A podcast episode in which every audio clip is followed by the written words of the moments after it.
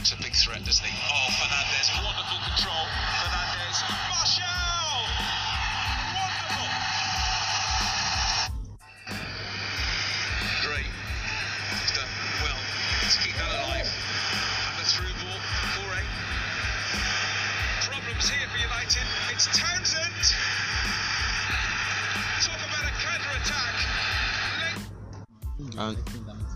And that's our cue to starting today's show. Um, good day everyone, and you're welcome. And you're welcome to the Football Podcast with Noah.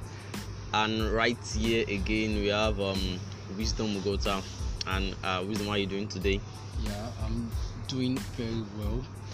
Um, today we are going to have a rundown analysis on the match that took place during the week. Yeah. Um, we are going to highlight. Basically on the top matches like Chelsea versus Southampton and Man United taking on Everton, and also um, Arsenal um, versus um, Brighton. Um, Wisdom, first of all, um, United um, are looking a bit shambolic right now. I think they have played um, going going back to three matches um, before two matches before now. Um, I think they had two losses, and this is their um, first joint three games. That means they have not won in three games consecutively. Yeah. That's too much. Um, one in Champions League, one in um, I think Premier League against um, Villa, one in the um, and now one against um, Everton. So I think um, Ronaldo factor, the Ronaldo factor there should be a you know a very very big um, one for them going up front. You think? Do you think United are are not performing as they are supposed to?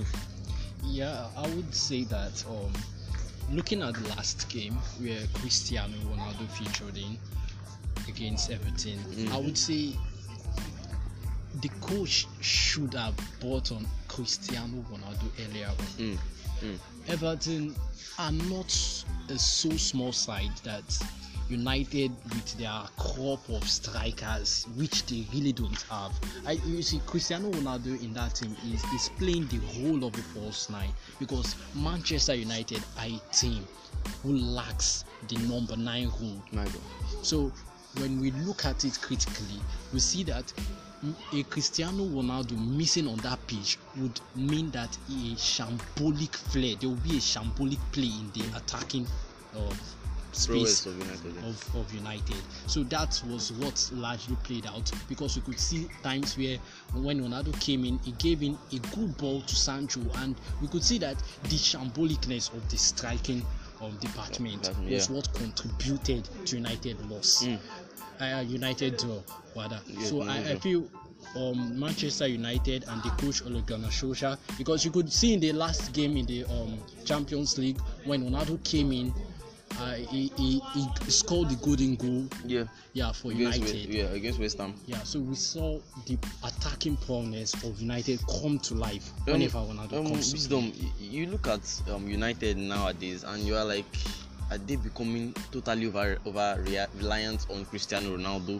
You look at Ronaldo of Juventus. Juventus were performing very well when Ronaldo before Ronaldo came in. Ronaldo came in, and it looks as if um, they are becoming totally over reliant on Ronaldo. Is that what? Is that the same thing that's playing out at United right now? Because now, before Ronaldo came, Greenwood has three goals. Um, Bruno Fernandes, I think, has four goals. But now, Ronaldo is here. Greenwood is still stuck on three goals. Bruno Fernandes is still on four goals, and now Ronaldo is on five goals. I mean, what's what's happening? I think that's the cause of having a so-called star player. Mm. Taking Barcelona, um, for an example. Yeah. When the likes of Lionel Messi left the club, you could see a sharp decrease. Mm. You, you could see Barcelona have been shambolic in the Champions League. They've won no games. Wow. Absolutely nothing. And yeah, it's yeah, yeah. quite alarming. So I think it's the price you would have to pay when you have a so-called star player. It's either they rob off their goodness on the team, or the team totally relies on them. And when a team is totally reliant on a player, this is the outcome. Mm. We could see that um, play out in Juventus when Cristiano Ronaldo was there. We saw the way Juventus were playing before they had Ronaldo, mm. and when he came, he, he took the shine of the club. And I'm not in any way blaming Cristiano Ronaldo, but I'm saying that the players themselves need to step up their game. You can't overly rely on a player. Yeah, yeah. There are star players good, but each and everyone needs to come to the party. I think the, the, the psychology and the dynamics of this of this is this, because when we have a, a star player in a team, he automatically does most of the work, and it gives them the shine, it gives them the everything. So the rest players, the remainder of the players, they, they, they just go to sleep. Wow. And that's really the issue. So I think all players need to, all I need to be on deck if they're going to fix this. Ole Gunnar Solskjaer needs to um, put in that pressure yeah, on the players, on the players. So, so they give in their very best. Okay. Um. Yeah, Chelsea also played Southampton, and up until the seventy-fifth minute, it was looking like Chelsea are going to draw. I think I think it's something. It wasn't like Chelsea are going to draw, but a quick um spark of brilliance from um I think I think that was um Chilwell, is that Chilwell or Chalobah, um the second goal scorer, and you um, and it was two quick fire goals from Chelsea. And um shortly we're gonna be playing the highlights um of the goals. Um in a bit we're gonna be doing that. Corner again from Chilwell from the right flick onto the back post, and they have the lead, Chelsea. Now Walker picks the bottom on a club, he falls down. That has to be a penalty. By a goal, can he bring them level? Or Trash scores!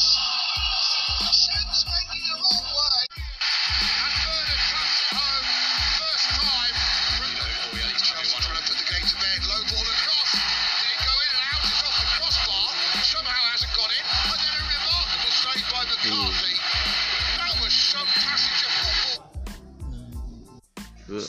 So as we've just heard from the men themselves, Chelsea really took the game to Southampton, yeah. nailing a three goal to one scoreline. Yeah. I think that was really fantastic yeah, yeah. from two Chelsea boys. Yeah, and they have really shown their quality. They look like a, you know, a Premier League side, um, a Premier League, a Premier League contender actually. Yeah, a team that will a team that will, yeah, that will that will give the likes of Liverpool, City, City and United a run for, their for their money. money. Yeah, uh, for me, I, I think Chelsea are out of the top five contenders. I think Chelsea are number one for me because they are. Um, uh, and moving on to our last talking point, that was um the game against the game, uh, the game of Arsenal versus um Brighton.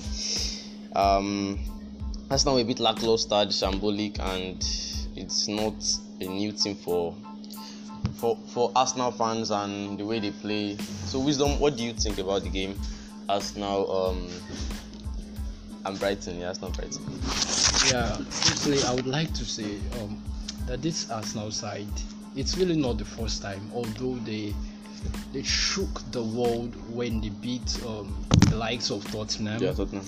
Yeah, by a large margin. It was really unexpected. I I, I expected uh, the likes of Arsenal would bring in that same momentum to, you know, take on this Brighton side, but I would say Arsenal Uh, has always been lackluster. They mm. always lack that attacking flair. They always lack that finishing touch. Because the game against Brighton was should be a walkover, if we are to be frank. So I feel um, Mikel Arteta still has a lot of work to do.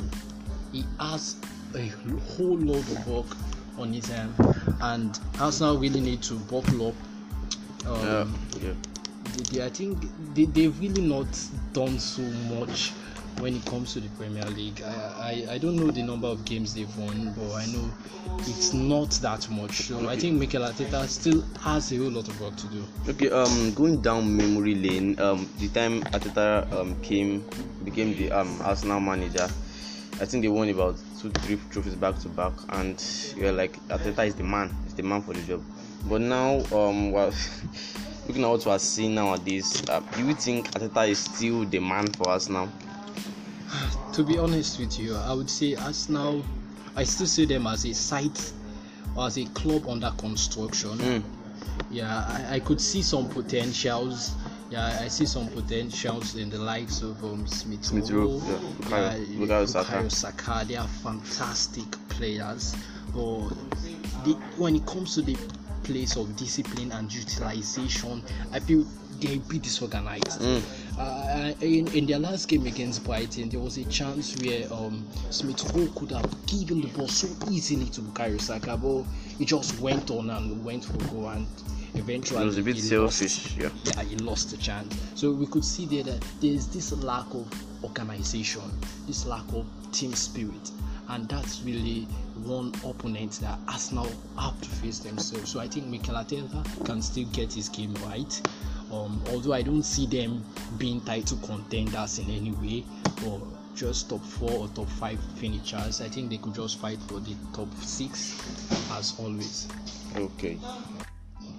And also um, for Sunday's game, um, we'll be expecting the likes of Leicester taking on Crystal Palace. I feel they are two equally matched sides, so mm. um, I expect to see a lot of thriller and thrills from that game. Yep. And also would have the big bang, talking of the Citizens versus the Reds. The Reds yeah. That is, Manchester City will be taking on Liverpool, Liverpool. at the Etihad, if I'm correct. Yeah, and also would have the last and final game, which would be Tottenham taking on Aston Villa. Aston Villa. So we hope to see a whole lot of goals in today's or Sunday's matches. Yeah, um, thank you for listening to this to, to this session, and uh, make sure you follow us on our various social media platforms. Um, at on Twitter, T F P with Noah, Instagram, T F P with Noah, and um. Um, Facebook, and that's the Football Podcast with Noah. Thank you for joining us. Thank you.